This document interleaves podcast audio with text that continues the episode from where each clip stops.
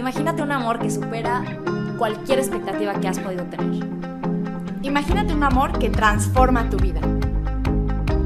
Imagínate un amor que nunca se va a cansar de ti y que nunca te va a traicionar. Aprendamos a amar así.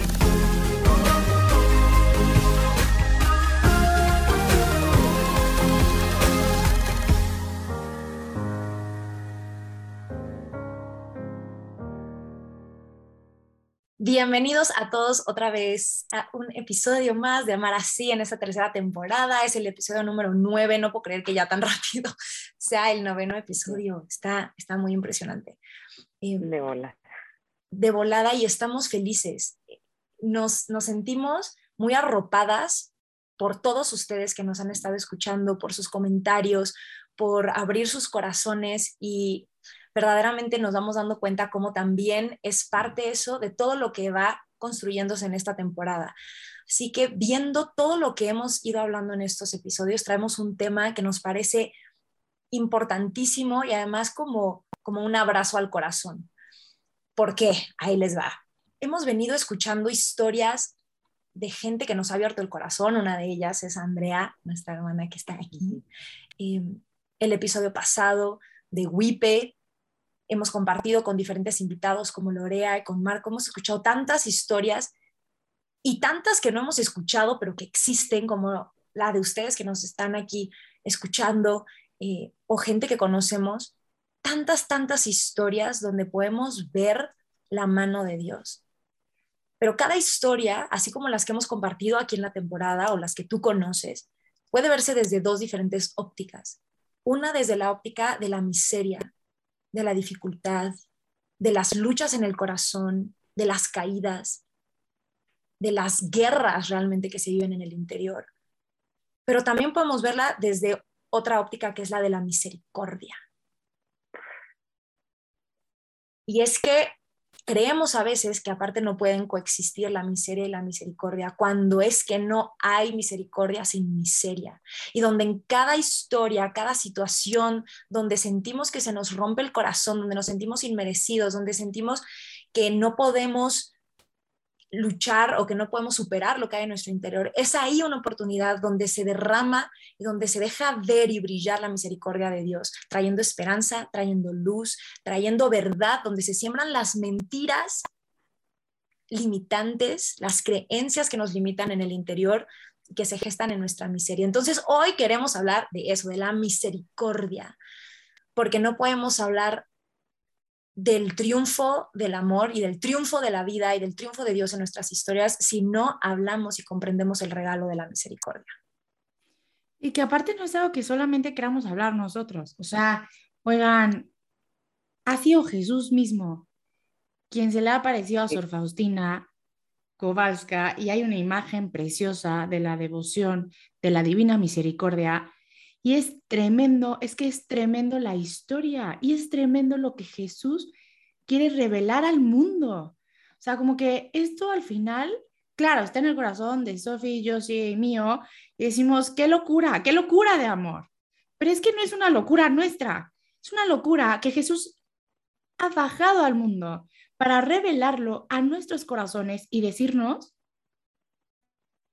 quiero que vengas al fuego de mi misericordia. O sea, quiero que vengas al fuego de mi amor y quiero abrazarte. Déjate abrazar y déjate amar. Y ven mi chiquito, o sea, me imagino como un Dios Padre corriendo, aunque tú no corras, Él corre hacia ti, ¿no? O sea, entonces como que, que nos quedemos, que nos quedemos con esto en el corazón. ¿Quién da el primer paso? Y vean la imagen, vean la imagen del Señor de la Misericordia tiene un pie por delante. ¿Eso qué significa? Está dando un paso, está caminando hacia nosotros. Él da el primer paso hacia ti. O sea, entonces no importa cuál sea tu historia, no importa lo que estés viviendo en este momento, no importa tus caídas, no importa tus vicios. Es Jesús quien quiere encontrarse contigo y quien te quiere decir, mi misericordia es mucho más grande que tu pecado y yo hago nuevas todas las cosas vamos empezando y yo ya estoy así porque digo, es muy fuerte porque lo hemos visto encarnado ya en, en diversas historias y como decía Sof, tantas más que no escucharemos, ¿no? O sea, que, que a lo mejor nunca serán contadas, pero que han cambiado radicalmente por este encuentro. Y pienso mucho en, en esto que narraba Wipe, ¿no? De la mirada del sacerdote que lo confesó por primera vez, o, o, del abrazo que le dio su amigo cuando le confesó toda la verdad. Y eso me hace mucho pensar en, de hecho, un documento en el que queremos, o sea, una carta, porque documentos son así como muy estático, pero una carta que escribió el Papa Francisco sobre la misericordia justo para cerrar el año de la misericordia, ¿no? Donde, donde se hicieron las puertas de la misericordia y todo esto, que se llama Misericordia et Misera. Y quiero leer así su introducción de verdad para que vayamos pensando un poco, ¿no? En, en estas historias, en estos encuentros, o sea, ¿qué es esta? Es, es todo lo que estamos hablando, ¿no? Y, y empieza diciendo así, misericordia et misera son las dos palabras que San Agustín usa para comentar el encuentro entre Jesús y la adúltera. ¿Se acuerdan de esa, esta, estos pasajes del Evangelio donde es esta mujer adúltera que ha sido cachada eh, y que están a punto de matarla a, pedrazo, a pedradas, ¿no? Y entonces dice, sigue la frase, no podía encontrar una expresión más bella y coherente que esta para hacer comprender el misterio del amor de Dios cuando viene al encuentro del pecador. Quedaron solo ellos dos, la miserable y la misericordia. Y entonces va narrando el Papa Francisco tanto el encuentro de esta mujer adúltera y después se va a la pecadora que le lava los pies con el pelo y los perfumes y así, hasta luego también hablar de San Pablo. Y es que es verdad, nuestra iglesia está llena de estas historias. San Pablo creo que es la carta a Timoteo que dice, se compadeció de mí, yo que era un perseguidor, yo que era un asesino, ¿no? y ha tenido compasión de mí y me ha hecho ahora apóstol de su evangelio. Y dices, es que claro, o sea, toda nuestra historia como iglesia está llena de estas historias en las que el encuentro misericordioso con Jesucristo cambia el rumbo de la existencia entera. Y pienso que es esta mirada que te encuentra y que cambia tu propia mirada también.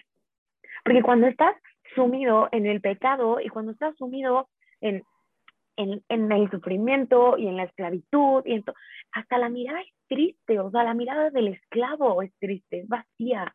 Y, y, de repente te encuentras con una mirada, ¿no? De un Dios que quién sabe cómo, en medio de esa podredumbre, te ve valioso, te ve con ojos de amor y, y, y no te puedes quedar igual, ¿no? Y es muy fuerte porque Dios quiere hacer eso con todos nosotros. O sea, sí. sí, yo sí, sí. Hay, una, parte que la quiero leer textual del Papa Francisco, que a mí me resuena muchísimo. Justo después, es en la primera parte, ¿no? Después de que nos presente estas dos historias, estos dos encuentros de Jesús con, con la mujer adúltera y con la otra que le enjuga las, este, los pies con, este, no, que le, que le baña los pies con perfume, etcétera, dice, porque si recuerdan, Jesús tiene palabras de esperanza en cada una de las situaciones, ¿no? Me voy a quedar con cuando llegan todos a juzgar a la mujer adúltera, ya con las piedras en las manos, ¿no? Acusándola, siguiendo la ley. O sea, era gente que estaba siguiendo la ley del momento. Eso es algo muy fuerte. Pero ¿qué pasa? Que Jesús da una opción distinta a la que marcaba la ley. Entonces, eh, y aquí vienen las palabras del Papa que me vuelan la cabeza y dice, en el centro de este encuentro no aparece la ley y la justicia legal, sino el amor de Dios que sabe leer, esto escuchen, que sabe leer el corazón de cada persona para comprender su deseo más recóndito y que debe tener el primado sobre todo en este relato no se encuentran el pecado y el juicio en abstracto, sino una pecadora y el Salvador. Jesús ha mirado a los ojos, a los ojos, a aquella mujer y ha leído su corazón. Ahí ha encontrado su deseo de ser comprendida, perdonada y liberada.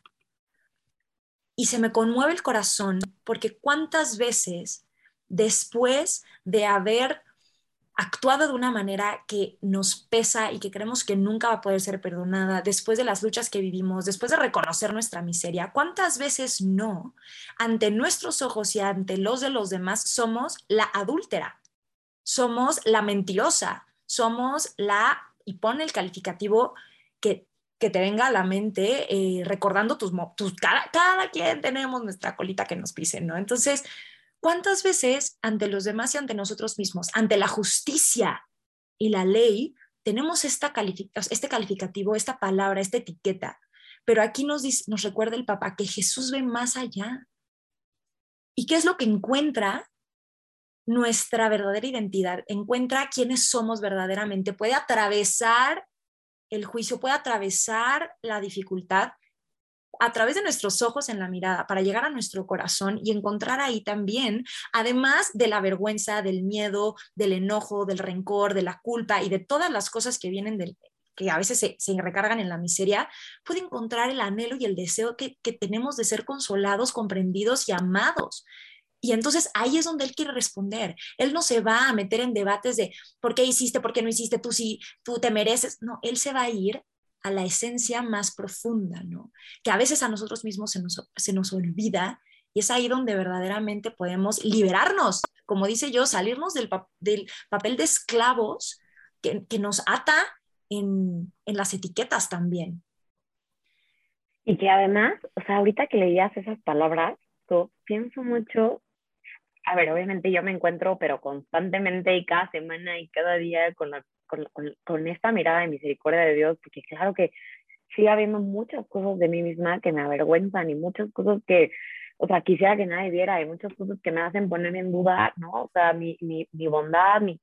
Pero, pero pienso sobre todo, ¿no? En, en, en mi encuentro con la teología del cuerpo, la verdad, que fue ese primer momento en el que creo, y hablaremos un poquito más de esto, pero me dejé ver por Dios, realmente, ¿no? Como, como soy, como, e, como era en ese momento. Y sí es verdad que encontrarte con una mirada, que ahí en esa debilidad, que ahí en ese pecado, que ahí en eso que a ti te avergüenza tanto, te afirme, ¿no? No, no puede dejarte igual. Y yo de verdad lo pienso en mi historia y digo, sí es o sea, es cierto, encontrarte con esta mirada y también saber que muchas veces actuamos desde el dolor, desde la herida, desde la protección, ¿no? O lo que creemos que, y no desde la malicia. Entonces es bien fuerte porque Jesús logra ver eso. Y de pronto, como que bajas las defensas, ¿no? Y, no sé, como que sí, sí digo, es verdad. O sea, esto que vive la adúltera, estamos llamados a vivirlo. Y bajas las defensas para, para para ti, para la, para la forma en la que te juzgas y para la forma en la que miras al mundo, ¿ok? Porque a mí sí me encantaría eh, reafirmar esto que decía Sofía. O sea, es muy, muy importante que no etiquetemos, ¿ok? Que no etiquetemos.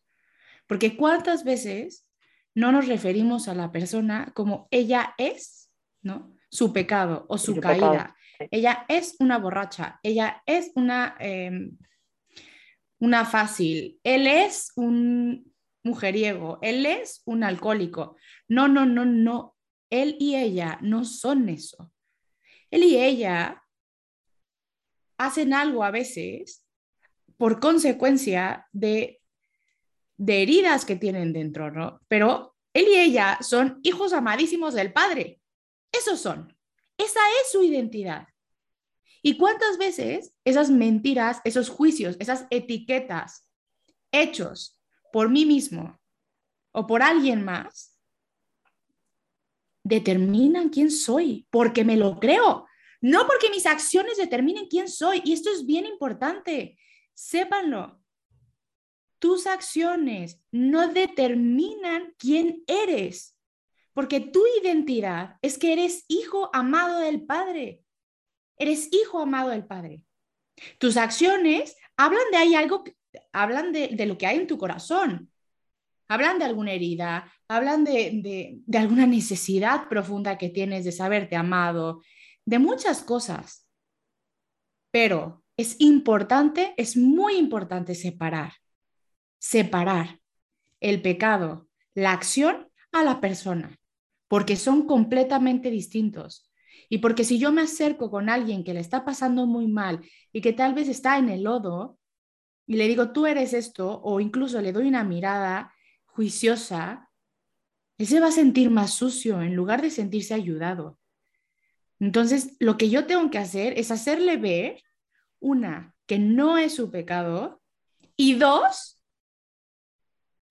que Dios quiere levantarlo, abrazarlo, besarlo y amarlo. Sea, vi, vi en el libro de Sor Faustina, es que justo lo tengo aquí enfrente y no saben la locura. Y me impresiona porque aparte, o sea, Jesús le dice a Sor Faustina, es que mi niña, has de saber que el mayor obstáculo para la santidad es el desaliento. Y yo me puedo pensar, ¿cuál es la consecuencia de todo esto? Es el desaliento, es el creer que no puedo, es el creer que no soy capaz de buscar estas virtudes que me ayudan a, conseguir y alcanzar la felicidad. Y solamente a mí, o sea, solamente quería decir eso, tú no eres tu pecado, tú no eres tu pecado, tú te caíste, tú te caíste y no solamente puedes levantarte, es que es Dios quien te mira con amor, te da la mano y te dice, ven conmigo, levántate. O sea, y yo creo que es que eso es la misericordia. O sea, porque aparte, justo en otro, en otro momento, Jesús le dice a Sor Faustina, tu miseria, tu miseria no es un obstáculo para mi misericordia. Qué fuerte, claro, Jesús no necesita de nosotros nada. O sea, como que en otra ocasión también le dice, lo único que me puedes entregar, lo único que me puedes entregar es tu miseria en las ofrendas en la misa. Lo único, es lo único que tienes, es lo único que te pertenece. Como que todo lo bueno yo te lo doy. ¿Y qué es lo que tenemos que hacer? Abrazarnos al corazón misericordioso de Jesús y dejarnos que Él, que él dé la paz que nosotros necesitamos. Que aparte anhelamos, oigan, porque justo lo que hablaba, no me acuerdo quién lo dijo al inicio, esa mirada triste, esos ojitos que demuestran que no le estás pasando bien, son las consecuencias de vivir ahí, de vivir en el lodo. Y no queremos vivir ahí, queremos encontrarnos con el amor y queremos encontrarnos con la paz. Y lo más maravilloso es que ahí está Dios Padre, dándote la mano, y ahí está Jesús, dándote la mano y dando el primer paso para decirte, mi niño y mi niña, ven, yo te daré lo que tú estás buscando. Y que no dudemos de eso. Y sabes qué, hermana, ahorita que te escuchaba hablar, que decías, tenemos que abrazarnos de ese corazón del Padre misericordioso, como también abrazar el hecho de que no vamos a dejar de tener miseria. O sea, abrazar el hecho de que todos tenemos miseria, porque a veces nos vivimos peleando, tratando de aparentar algo que no, o tratando de cancelar, invalidar o encapsular las dificultades. Y eso nos cierra la puerta de poder vivirla y experimentar los frutos de la misericordia. ¿no? Entonces, cuando abrazamos y reconocemos que sí, tenemos miseria, entonces hay una de dos. O la miseria es una oportunidad de juicio y de señalamiento, o la miseria es una oportunidad de amor, de nosotros hacia los demás. O sea, la miseria del otro es una oportunidad de amarlo y mi miseria es una oportunidad de realmente ver que lo que escuchamos de Dios no es solamente una teoría bonita, sino que es real y lo podemos palpar en el corazón solo cuando nos sabemos necesitados y solo cuando abrazamos el hecho de que tenemos la miseria para, como tú decías, hermana, entregárselo a, al Padre y que pueda consolar nuestro corazón. decía justo en, una parte de la, de la carta, dice, dice el Papa, ¿no? Dice la, la, misericordia. ¿eh? La misericordia es esta acción concreta del amor que perdonando transforma y cambia la vida. Dios es misericordioso, su misericordia dura por siempre, de generación en generación abraza a cada persona que se confía a Él y transforma dándole su vida. Y entonces dice despuesito, ¿no? Las lágrimas de vergüenza y de dolor se han transformado en la sonrisa de quien se sabe amado, porque el perdón es el signo más visible del amor del Padre. Entonces, aquí es donde vemos, no necesitas Vamos, es como si, igual y a sonar como que no, pero es lo que se me ocurre, ¿no? Como que la materia prima que necesita Dios de nuestra parte para la misericordia es la miseria. Entonces... Y es que sí, y, es que sí, o sea, y, yo voy así desde está hablando, queriendo decir, yo, o sea, yo sé que lo más mis del mundo, pero a mí me encanta la etimología, o sea, entender la raíz de las palabras, porque te dan muchísima luz de qué caramba quieren decir, ¿no? Y yo pensaba, decía, claro, misericordia o sea, viene del latín que compone, ¿no? O sea, mi, o sea, miser, misericordia, digo, miseria y cordis, del corazón. Realmente es el corazón que se encuentra con la miseria. Y por eso es tan importante lo que están diciendo las dos, porque muchas veces, o sea, tanto nosotros lo hemos creído como hemos hecho crecer a otros, que para estar cerca de Cristo, o sea, si pudieran verme en YouTube, verían mis manos, pero es como, ok, para estar cerca de, o sea, tú estás aquí, ¿no? Y es como, para estar cerca de Dios, tienes que llegar acá, ¿no? Pero es más fuerte, porque ese no es el cristianismo. O sea, en realidad, o sea, ¿cómo recorres este camino tú por tus fuerzas? Jamás lo vas a poder hacer. O sea, aquí donde tú estás, y por eso decía Andrea lo del pasito, ¿no? del Señor de la Misericordia, ahí es donde Cristo te quiere encontrar y es realmente su, el encuentro con Él y, y, esta oración incesante y, y todo lo, todos los frutos que se van produciendo a través del encuentro, que será una vida de oración, que será una vida sacramental, que será o sea, una vida en comunidad, tantas cosas, lo que te va ayudando a caminar hacia acá. Pero ¿cómo salir de nuestra miseria sin la gracia de Jesucristo? O sea, eso es, no, no es que todo es gracia. O sea, justo, porque todo es gracia, incluso salir de ahí es gracia. O sea, poder como que levantar tu mano es gracia. Entonces, sea, realmente, ¿no? Eh, pensemos en esto. O sea, el corazón que se encuentra con la misericordia, y es, digo, con la miseria, y ese es el encuentro de, de, de, Dios con el hombre, es el encuentro que, que, hemos tenido nosotras tres, que nos tiene aquí realmente, ¿no? Y que da frutos concretos. y que, y, y oh, sí. O sea, yo fortalece, da alegría, afirma el corazón, es decir, son frutos reales que vienen a ser bálsamo entonces, no nos perdamos de esto. Y que yo también quiero decir algo, oigan, que es que me quema el corazón, justo yo lo mencionó un poquito, o sea, oigan, a ver, a ver, todos aquí necesitamos la misericordia de Dios. Evidentemente, tal vez muchos están en ese momento donde dices, yo sí necesito que me saque el lodo, o tal vez otros no estamos en ese momento, pero hay otras cosas más profundas que tienen que hacer en el corazón y Dios siempre va purificando. Pero ojo, algo que yo sí quiero hacer es una invitación a cualquier persona que esté escuchando eh, o viendo este episodio, si no lo estás viendo, velo. si no lo estás viendo, velo. Pero no te corresponde a ti, no me corresponde a mí juzgar al otro. Y yo aquí quiero hacer públicamente, o sea, literal, como pedir una disculpa a mi nombre, tal vez al nombre de Amarasí, tal vez al nombre de la iglesia, tal vez al nombre de ese sacerdote que, que te hizo sentir juzgado, que te hizo sentirte no aceptado, porque, porque nosotros también tenemos mucha miseria. Y justo es esa miseria que no nos deja mirarte con amor. Pero Dios no, Dios no soy yo. Dios no es ese sacerdote. Dios, Dios actúa a través de nosotros. Pero no te alejes de la mirada misericordiosa de Dios porque un hermano que está dentro de la iglesia te ha mirado con tal vez con desprecio, tal vez con juicio, o tal vez en un diálogo donde no hay apertura, ¿no? Y, que, y que no puedes interpretar lo que está diciendo y simplemente con una frase te has sentido juzgado. Dios, Dios va mucho más allá. Dios es capaz de mirarte y mirar al otro, ¿no? Y decir, yo puedo con todos, mi gracia es para todos y mi misericordia es para todos, justo porque sé cuánto la necesitan. O sea, que cada uno de nosotros, desde el lugar donde estamos, si somos los que juzgamos o los que necesitamos esa misericordia y esos ojos amorosos, necesitamos tanto el amor de Dios que venga a sanar y que venga a cambiar mi mirada. Porque tal vez yo en algún momento viví estas cosas donde experimenté esta misericordia palpable y esta gracia de Dios. Y tal vez yo incluso yo pienso, bueno, ya por la gracia de Dios, tal vez ya no estoy en el lodo, porque si, si fuera por mí estaría. Pero, y eso, y eso, que nos quede bien claro.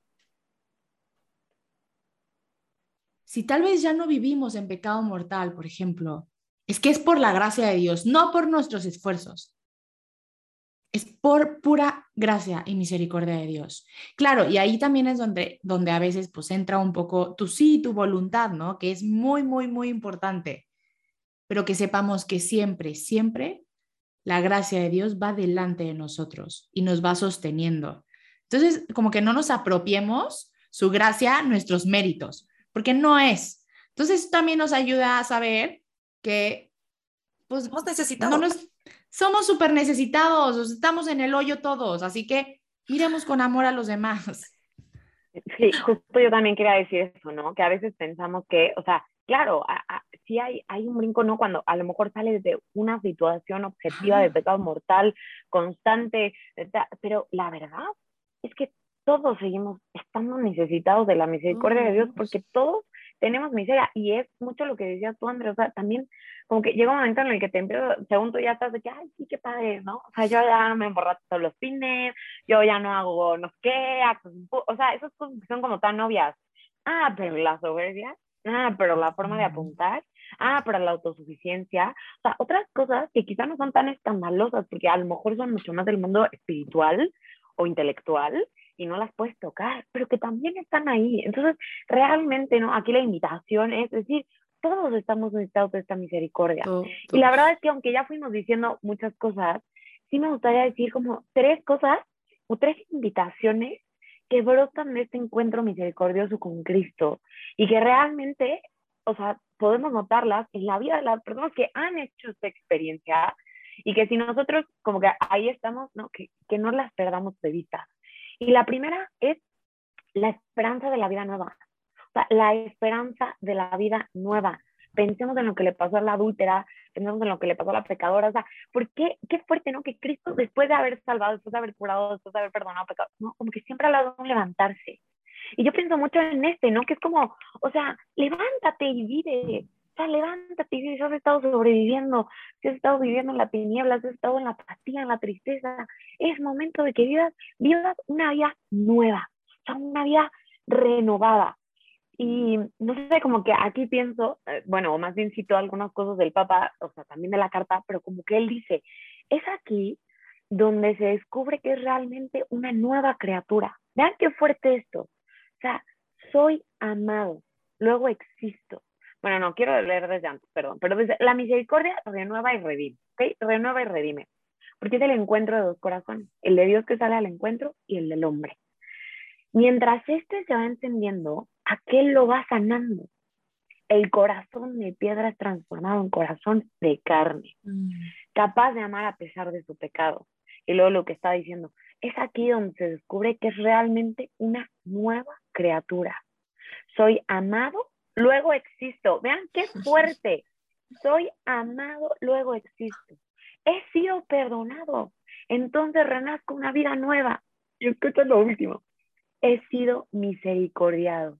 Entonces me convierto en un instrumento de misericordia. Es que a mí me trauma el Papa Francisco con estas palabras. He sido misericordiado. O sea, me ha encontrado la misericordia. Entonces ¿Cuál sería esto? O sea, viene una vida nueva, viene una invitación a que, a que optes por una vida cristiana, por una vida sacramental, por una vida en comunidad, o sea, por un estilo de vida que, que te haga feliz, que, que pases los, los, como los anhelos de tu corazón, que dejes de conformarte con las cosas del mundo, que optes por un amor que es para siempre, con un amor que satisface, que busques a Jesucristo como la fuente de tu vida, que hagas la roca de tu existencia, o sea, todas esas cosas, ¿no? Pero ¿qué decía la última cita? Que es como esta segunda invitación o sea, te hace un instrumento de la misericordia de Dios. Qué fuerte. Y, bueno, en estas palabras me encanta donde dice, es el encuentro de dos corazones, el de Dios que sale al encuentro y el del hombre. Y, es lo del pasito que decía Andrea, no dice, el del hombre que ha logrado por su esfuerzo y merece entonces la recompensa del amor y el de Dios que entonces es justo y eh, recompensa ese esfuerzo. No, o sea, el encuentro de Dios, el encuentro de, Dios que sale al encuentro y se topa contigo ahí donde estás, te pregunta dónde estás, porque ahí voy. No tienes que tú venir, ¿no? Y me resuena muchísimo el soy amado, luego existo. O sea, el amor precede mi existencia, es mi origen, mi sentido y mi destino, es el amor. Y entonces eso nos lleva a, si es mi origen, es mi sentido, ¿cómo puedo yo participar ¿no? en esta segunda invitación que decía Dios, mirar misericordiosamente a los demás? La mirada de Dios me invita entonces a yo poder ver más allá, así como Él puede ver más allá y puede a través de mi, mis ojos llegar a mi corazón, yo también puedo hacerlo con las demás personas y puedo ser yo a través de mis acciones, con la unidad que soy yo de mi espíritu, mi alma y mi cuerpo, mi mente, puedo yo ser bálsamo que es canal, ¿no? Conducto de Dios para que llegue su misericordia, para que llegue su palmadita, ¿no? Unos brazos que te confortan, eh, una sonrisa que te alegra, un silencio que te permite hablar y ser escuchado, una mirada que, que, te, que te abraza, ¿no? Entonces, qué importante es reconocer no solamente el no juzgar, porque muchas veces lo hacemos y de verdad en el, en el ámbito católico, a veces el saberte interpelado por la verdad, a veces nos hace creernos que, que, somos mejores que los demás, que los que no se han encontrado con esa verdad, o nos hace creer que nosotros ya no tenemos nada más que descubrir, o una posición de soberbia que nos, que nos lleva a juzgar. No solamente es el no juzgar, sino el saber que nosotros podemos afirmar el corazón de alguien más y recordarle estas verdades. Se me hace muy fuerte y yo lo he podido experimentar, cómo es a través de la palabra de alguien que yo no hubiera pensado o la mirada del sacerdote o, alguna amiga, cómo he podido sentirme consolada, cómo he podido sentirme valiosa y como que vale la pena lo que yo estoy diciendo. Y al final es eso que me apunta a Dios, ¿no? Hay una imagen que Charlie usa mucho en una de sus conferencias y que creo que plasma muy bien esto y es como llega una persona y ve a, un, a un, una llega, un sujeto ve a otro sujeto en la calle, no tenía casa, no tenía, estaba ahí acostado, durmiendo, em, sin recursos, y era la época navideña, y entonces se acerca y pone unos, o sea, pone un arbolito de Navidad al lado de la banca y pone unos regalos, y se va. Y entonces, cuando se despierta, este hombre, pasando frío, posiblemente pasando hambre, sintiéndose solo, en un lugar que no es el que corresponde a su dignidad de hijo de Dios, en medio de la calle, etcétera, etcétera. Piensen en esta circunstancia, se despierta, ve al lado un arbolito de Navidad que tiene unos regalos y lo primero que hace, y, es una y, y la imagen que usa Charlie es esta, es voltear al cielo y señalar, o sea, como que hace esto. Qué fuerte que una acción tuya pueda llevar a un hermano, pueda llevar a una persona a mirar al cielo y sentirse agradecido con Dios que a través de ti puede traer su amor. Se me hace un regalo poder participar. No, ¿saben, ¿saben qué pensaba? O sea, que, que, para mí es una de esas imágenes más potentes de la misericordia. A es una de mis películas favoritas. Yo amo los musicales y puedo verla 200 mil veces, pero es, pero es la imagen del obispo en Los Miserables. En Los Miserables. ¿No? Y para los que no han visto Los Miserables, o sea, tienen que ver Los Miserables, ¿no? Ya sea el musical o ya sea la película, pero pienso en lo fuerte que fue este obispo, que seguramente, lo puedo asegurar, ¿no? Ha hecho la experiencia de la misericordia de Dios en su propia vida, en su propia historia. Y entonces, ¿qué hace cuando llega Jean Valjean? Disculpen mi nulo francés, pero bueno, Jean Valjean, que viene preso después de haber sido preso 19 años, enojado con la vida, sin esperanza, desaliento total, sintiéndose un número, porque en la cárcel le han hecho creer que él es un número de delincuente, literal, que esa es su identidad. Y entonces se va, o sea, pasa la noche en la casa del obispo, que lo arropa, le da de comer, hace que lo atiendan, le da un baño. Y cuando el obispo se va a dormir, se roba algunos de sus platos de, de, de, plata, literal, de su vajilla de plata. Y entonces se, se, va. ¿Por qué? Porque también ha llegado a creer que no puede hacer otra cosa más que robar. Era lo que decía Andrea, o sea, se ha comprado tanto la mentira de que su identidad es que es un delincuente, que él es un ladrón, que él es una basura. Entonces, ¿qué hace? Pues roba. Entonces, qué fuerte, porque lo apresan los policías y bla, bla, estoy aquí spoileando, ¿verdad? Pero bueno, es solo el comienzo de la película. Pero, o sea, lo apresan, lo llevan los soldados a, a frente al obispo, así para decirle, esta basura de, de animal, ¿no? Le ha robado, le ha visto la cara. ¿Y qué hace el obispo? Dice, ah, te faltaron los candelabros. Y le dan unos candelabros así de plata, tremendamente enorme. Y oigan, es súper potente la letra de las canciones. Porque él le dice, te los doy, pero te los doy para que te conviertas en el hombre que estás llamado a ser. O sea, para que los envíe en esto, es esta oportunidad de la vida nueva. Y podemos pensar cómo lo recibimos nosotros en cada confesión. O sea, cómo nos damos revestidos, cómo se nos da otra oportunidad para salir a vivir como estamos vamos a, a, vivir. Y entonces, ¿qué pasa con Yamayan? Yo de verdad, así, literal, casi como, como tarea o como exportación, les, les pediría que buscaran la letra del solo, o sea, del solo que canta Yamayan una vez que se aleja de casa del obispo. Y es muy fuerte porque dice, este hombre me ha mirado y ha dicho que tengo un alma. Pero ¿cómo sabe él? O sea, si él se sentía un perro. Y es súper fuerte, porque fue esa mirada de alguien que lo miró, de alguien que apostó por él, que confió en que él podía tener una vida nueva y diferente, que él, y en la escena es súper potente, ¿no? Como rompe su permisito este con el que tenía que toda la vida, así como su papelito ese así, de delincuente, y lo rompe, y hasta la postura, esto que les decía, la mirada, o sea, como, como si se engrandeciera y está parado en la cúspide de una montaña diciendo, una vida nueva me han dado, me han recordado que soy hombre. Entonces, yo pienso, porque alguien, esta historia, porque alguien creyó en él. Exactamente, exactamente. Porque alguien, o sea, alguien fue un instrumento de la misericordia para él.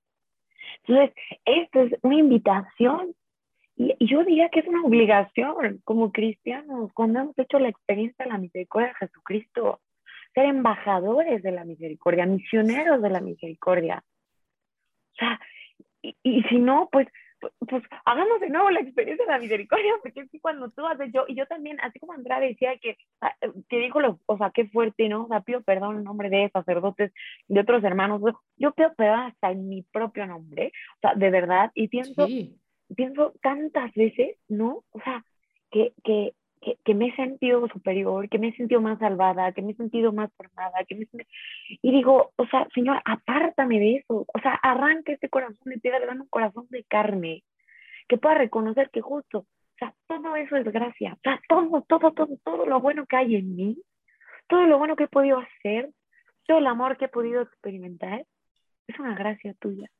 Y hay de mí que, que lo crea mérito mío, ¿no? Ay de, ay de mí, no, no, no. es muy fuerte el tema de la misericordia, ciertamente, ¿no? Y, Ahora, hay un punto. Ah, no, no, eso, eso iba a decir, ¿no? Que la tercera invitación que nos hace esta mirada misericordiosa, que ya dijimos, es mirar el futuro con esperanza, porque hay más allá.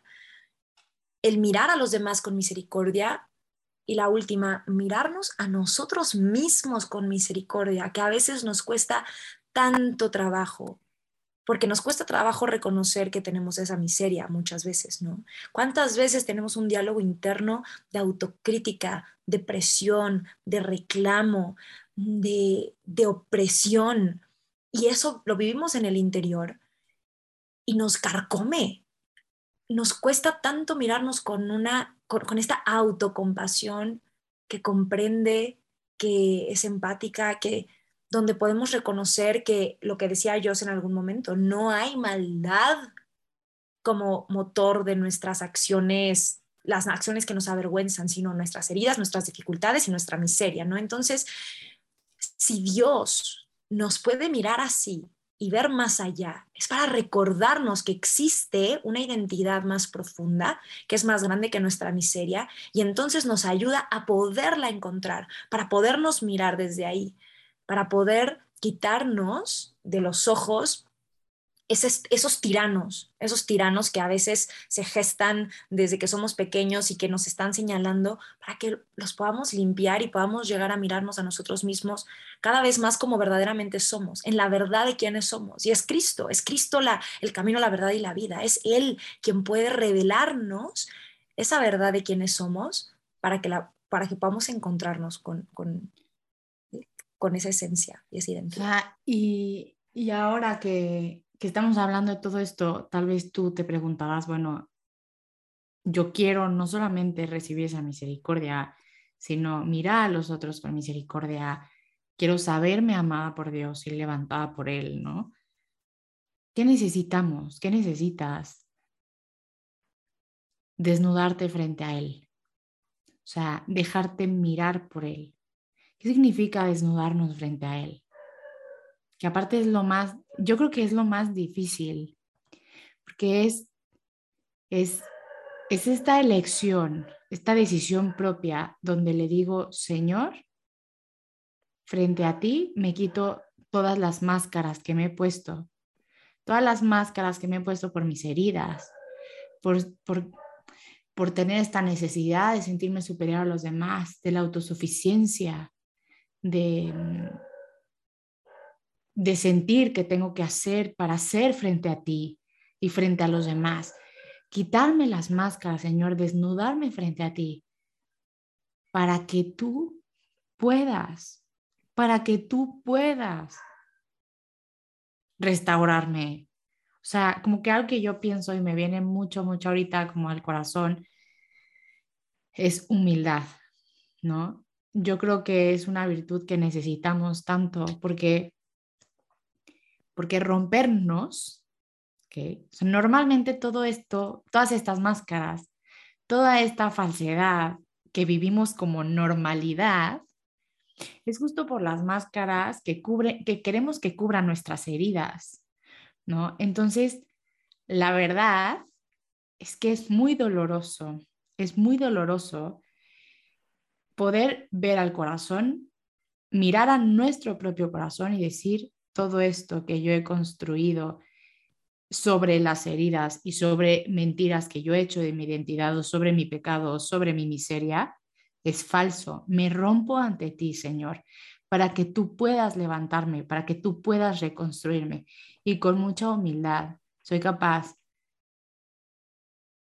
o no sé si soy capaz, pero te dejo que me ayudes a ver mi soberbia, que me ayudes a ver lo roto que estoy, que no he sido capaz ni siquiera de para voltear a verte, porque solamente me miro a mí, ¿no? Y, y yo sí los invito a eso, oigan, no tener miedo de dejarnos romper por el Señor y de desvestirnos ante Él de todas las capas que hayamos puesto para que no deje entrar el amor o la vergüenza o el miedo o la tristeza a veces es necesario, es necesario que duela para que pueda, para que Dios pueda empezar a sanar. Porque hay pecados o hay heridas, o a veces creemos que estamos en un vicio o adicción que son consecuencias de una herida profunda y que si no dejamos que Dios sane, integre y restaure, va a ser bien difícil salir de ahí. Entonces, seamos humildes y, sepamos que Dios va delante de nosotros y que Dios sí sabe qué te hace feliz. Eh, ahorita mm, se me venía muchísimo esto al corazón y a la cabeza. El desnudarnos es más por nosotros que por él. A ver, él sabe, él conoce las profundidades y los rincones más oscuros que no queremos que nadie vea de nuestro interior. Él ya los conoce. Entonces, ¿por qué es tan importante desnudarnos? Nos podríamos preguntar, ¿no? Pues si él ya lo conoce, pues qué, pues ya, pues que, pues que Él me derrame su misericordia, pues sí, ¿para qué? Pues ya lo sabe todo, ¿no? Pero a ver, es que es por nosotros, porque cuántas veces no nos llega la creencia de si la gente supiera, me rechazaría. Si la gente, gente conociera esto de mí, se alejaría o me juzgaría. Y entonces, ¿qué pasa? Que vamos ocultando y nos vamos comportando de una manera, como decía Andrea, con las máscaras, y a lo mejor recibimos aprobación de los demás, pero esa aprobación no penetra en nuestro corazón porque sigue estando Él. Pero si supieran, esto se iría, este amor se iría. Entonces, ¿qué es lo que nos trae la desnudez a nosotros? poder frente a Dios decir, aquí está todo y yo reconozco que estoy enseñando todo y que aún así cuento con tu amor incondicional y que aún así puedo experimentar el consuelo que no puede aparecer como por generación espontánea, sino que tiene que venir de ti. Y, y, entonces estoy experimentando paz a pesar de estarme confesando de esto que me da tanta vergüenza. Estoy sintiendo paz, estoy sintiendo alegría, estoy sintiendo ánimos y fuerza para vivir, seguir adelante. Ahí es donde se rompe el, pero si supieran, me rechazarían. Ahí e, es la desnudez la, la que nos permite a nosotros comprobar que aún con toda esa miseria, no es cierto que Dios se alejaría, no es cierto que me, que me levantaría su mano o que se alejaría de mí. Entonces, es un verdadero regalo que nosotros necesitamos y que lo podemos encontrar a través de diferentes medios, que no sé, hermana, yo, si tú quieras mencionar algo de eso, o sea, ¿cómo podemos entonces, que ya, me quiero desnudar, quiero encontrarla, ¿cómo le hago? Ok, yo creo, así, que lo primero, primero, bueno, no solo yo lo creo, sino la iglesia lo dice, pues, porque de hecho justo, o sea, respecto a lo que usted decía y, y hablando como este medio, cuando el catecismo de la iglesia católica habla sobre la misericordia y los pecados, dice, cita a San Agustín, que San Agustín tenía esta frase brillante que decía, Dios que te creó sin ti, no puede salvarte sin ti, ¿no? O sea, como que es, es bien fuerte. Entonces ahí, de hecho, es donde, donde invita, y, y lo quiero mencionar como el primer medio, a la confesión. O sea, en realidad, o sea, donde experimentar en lo concreto, en lo, palpi o sea, en lo palpable, eh, ¿no? De, de, nuestras vidas, el desnudarnos, es en la confesión, donde no el sacerdote, sino Cristo, a través del sacerdote, sacerdote nos mira y nos perdona para revestirnos en nuestra dignidad de hijos. Entonces, realmente no, em, el Papa Francisco nos habla de los sacramentos en general, pero de manera particular en la, en la reconciliación. Y ahí es cierto que a veces hemos podido tener malas experiencias eh, con sacerdotes o lo que sea, pero nosotros queremos animarlos realmente a dar una oportunidad nueva, ¿no? Si estás alejado del sacramento de la reconciliación, que te acerques, que lo busques y, que vayas ¿no? a, su encuentro, porque no solamente es el perdón, sino también como esta inyección de gracia, o sea, ¿no? Sales como con medicina para poder vivir con más plenitud. También pienso en, en, lo que el Papa Francisco habla tanto de la liturgia. No sé si tú sobre eso quieres ahí decir algo, pero cómo la liturgia está llena de la misericordia. Sí, y nos dice en la carta, pueden encontrar todo esto, ¿eh? Eh, nos va citando momentos de la misa donde está verbalmente tan presente esta misericordia, ¿no? Por ejemplo, nos dice, después de la súplica inicial de perdón, con la, invocación que decimos, ¿no? Señor, ten piedad. Despuésito, dice el sacerdote, Dios omnipotente, tenga misericordia de nosotros, perdone nuestros pecados y nos lleve a la vida eterna. Fíjense cómo está el Dios que todo lo puede, puede tenga esta misericordia que nos dé su perdón y nos lleva a la vida eterna otra vez, la esperanza al futuro, ¿no? En otro momento dice, porque tu amor al mundo fue tan misericordioso que no solo enviaste como redentor a tu propio Hijo, sino que en todo lo que hiciste semejante al hombre, menos en el pecado. Eh, después, en la plegaria de la Eucaristía, eh, dice, eh, compadecido, tendiste la mano a todos para que te encuentre el que te busca. Y así está toda la liturgia, podemos ver en, en, la celebración eucarística presente esta misericordia, este perdón, este consuelo, la historia de, de amor que está teniendo Dios con nosotros en ese momento y que podemos encontrar también en las Sagradas Escrituras, que es también este otro punto que, que decía Dios, ¿no? una profundización de la palabra. Y ahorita que estoy citando, nada más que decías Dios de la reconciliación, la fórmula de la absolución justo dice, Dios Padre misericordioso, que reconcilió consigo al mundo, fíjense, reconcilió consigo a todo el mundo. Por medio, eh, por la muerte y la resurrección de su Hijo y derramó el Espíritu Santo para la remisión de los pecados, te conceda, ahí ya esté, está hablando a ti directamente, te conceda por el ministerio, por el ministerio de la iglesia el perdón y la paz. Ahí viene el fruto. Entonces, no es un tema que estaba escondido en el mundo, o sea, la misericordia es un tema vigente, vivo, que está presente cada vez que vamos a misa, cada vez que nos acercamos a, la, a cualquiera de los sacramentos y en las Sagradas Escrituras.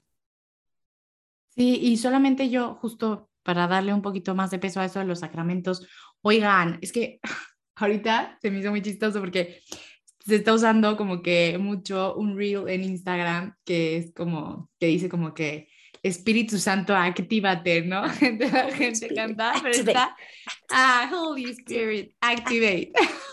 Activate, activate. Ah.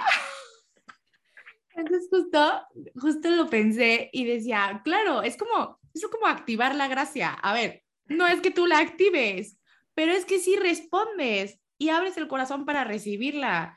O sea, justo como que hace poco nosotras tres estábamos hablando de la necesidad de la vida eucarística eh, y cómo te cambia la vida. O sea, no podemos, no podemos pretender decir, ay, no, digo, yo sigo haciendo mi oración y todo, pero es que cuando recibes a, cuando recibes a Jesús en la Eucaristía, dejas de ser tú y es Él quien empieza a hacer los milagros en tu vida y quien empieza a hacer los cambios y el amor que se te da y el amor que se desborda. Qué loco, o sea, es que es una locura. O sea, entonces queremos acercarnos a la misericordia, vayamos, vayamos de rodillas a los sacramentos, a todos, para que le digamos, Señor, necesito por favor de ti. O sea, aquí está mi corazón abierto para recibir todo lo que tú tienes para darme y para que ya esté llena, ¿no? No, pues, no de mí, obvio, no tengo nada que dar, pues, pero quiero llenarme de ti, ¿no? O sea, entonces,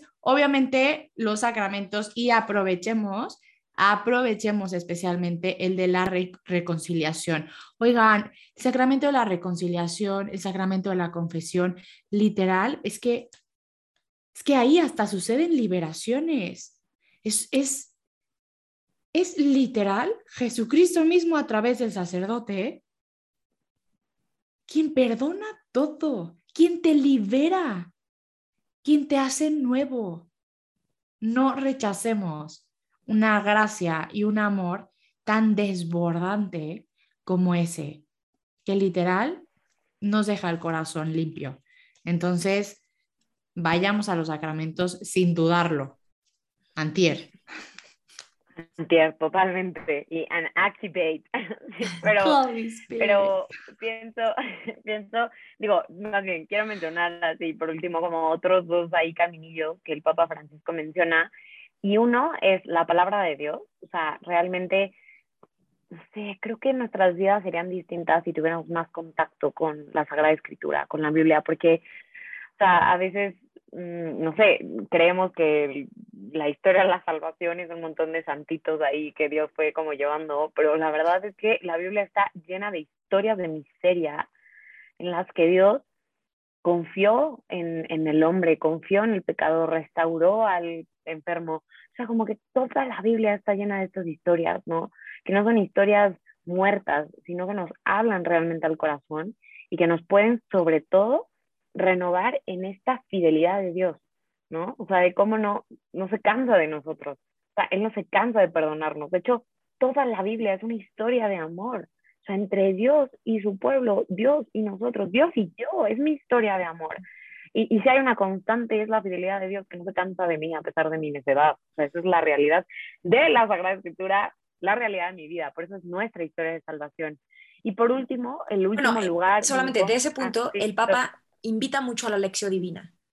Cuando habla de la importancia de profundizar en, las, en la Sagrada Escritura, sí menciona un, como, como, sí, como un canal muy eficaz para poderle extraer ese jugo, para podernos dejar encontrar por los frutos que quiere llegar a nosotros esta palabra viva, es la lección divina. Entonces también nos exhortamos a que si no sabes qué es, métete, está muy fácil, hay un chorro de artículos que pueden explicarte, habla con tu director espiritual. Eh, y empieza a practicar poco a poquito esta manera de orar, porque es muy eficaz. Totalmente, y si no, ahí échale en Google una buscadita, porque de verdad es, es, es muy sencilla, pero es una forma preciosa de, de hacer oración. Y como decía, el último camino, pues obviamente nuestros hermanos. Creo que también a veces nosotros no nos dejamos apapachar o no nos dejamos consolar o no nos dejamos acompañar por los otros.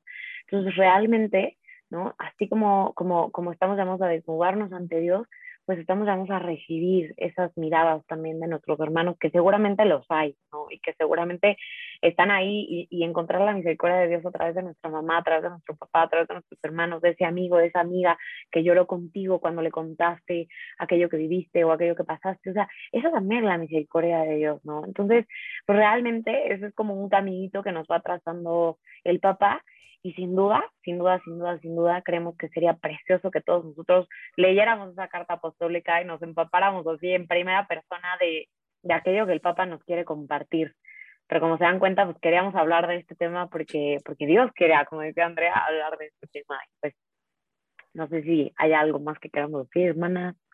Pues yo solamente, o sea, solamente quiero concluir con un, o sea, estamos tocando este tema porque obviamente o sea, quedamos súper tocados con el testimonio de Wipe, obvio yo hablé del pasado, pero pues nada que ver, o sea, pero de verdad yo sí les quiero decir algo, es que no tengamos miedo, no tengamos miedo a ser felices, no tengamos miedo y no dudemos de que existe algo mejor, porque si algo, si algo ay, me da impotencia, es que alguien llegue conmigo y me diga, yo no puedo ser feliz, o esto no es para mí. No, esto es para todos, esto sí es para ti. Tú sí puedes ser feliz, tú sí puedes recibir el amor, porque Dios ya te ama así, no solamente porque quiere amarte, no, Dios ya te ama así. O sea, lo único que tienes que hacer es correr a sus brazos y experimentar ese amor. Entonces, que sepamos, que sepamos, o sea, que sintamos, que experimentemos esta misericordia encarnada, porque de nada te sirve escuchar este podcast, sentir bonito y que se quede ahí. Experimentalo, vívelo en carne propia, para que seas tú, seas tú quien a partir de hoy proclame la misericordia, proclame, grite, cante, alabe y cante las maravillas del Señor por lo que ha hecho en tu vida. A mm. eso te invitamos. Sin tener miedo de voltear a ver eso que hay en ti. No te, que la vergüenza no te gane, porque Dios ya lo conoce y te ama y te sigue mirando. Entonces, me sumo a, la exhortación que haces, Andrea, y al no tengamos miedo a ser felices, no tengamos miedo a mirar nuestra miseria, porque no nos define. Eres más, eres mucho más que tu miseria. Eres un hijo amado del Padre. Y, no hay nada, y no hay nada, nada, nada, nada que puedas hacer para que Dios te ame menos. Ese, ese es el misterio, ¿no? O sea, nada que pueda hacer para que Dios me ame menos, así como tampoco hay nada que pueda hacer para que te ame más. Es, es, es muy impresionante. Entonces, me sumo con esto, me quedo con el corazón encendido y pues los dejamos la verdad así como con varias tareas, pero no sin antes una frase, ¿no? Bueno, no son tareas, son tips, ya saben, no, perdón, lo mismo. Pero que es la frase del Papa Francisco, que es brutal, que dice, Dios no se cansa de perdonarnos somos nosotros los que nos cansamos de pedir perdón, que no nos cansemos, que no nos cansemos, o sea, que no nos avergoncemos. Si tenemos que pedir perdón todos los días, todas las semanas, todos los domingos de la misa de siete, ahí afuera del confesionario, ahí hay que estar, pero que no nos cansemos de pedir perdón. Y, pues los tips. Te invitamos a acercarte eso, acercarte a la reconciliación, o sea, acercarte a los sacramentos, por supuesto a la reconciliación y al sacramento en la, en la comunión, y te recomendamos ver dos películas. Una, la que Joss dijo de Los Miserables, no te la puedes perder. Y si ya la viste, pues vuelve a ver con estos ojos, por favor. con estos ojos. Y la segunda, si en tu país ya salió, corre a ver la película de Vivo, que habla de la Eucaristía, de un Jesús que está vivo, presente en ese pedacito de pan que puedes sentir tus labios y tu lengua y que pasa por tu, tu organismo y se digiere porque es así de palpable y habla de las maravillas que obra en cada uno de nosotros cuando lo dejamos encontrarnos en ese lugar tan exquisito y tan íntimo que es, eh, pues sí, la Eucaristía. Entonces, corre a verla, promocionala, compártela y permitamos que a través de nosotros también Dios llegue a tantos, ¿no? Pues y si estás viendo, y si estás viendo esto después, pues entonces eh, busca a Bosco Films y pregunta si está en YouTube o algo así, consíguelas porque sí vale la pena, ¿no? Y bueno, yo solamente quiero decir, bueno, también si tienes oportunidad, tienes tiempo y todo, pues lean el libro de Sor Faustina, El diario de la Divina Misericordia. Creo que nunca está de más y todo lo contrario, la verdad va a ser mucho bien al corazón. Y pues bueno, oigan, muchísimas gracias, nos queremos mucho. Adiós. Bye.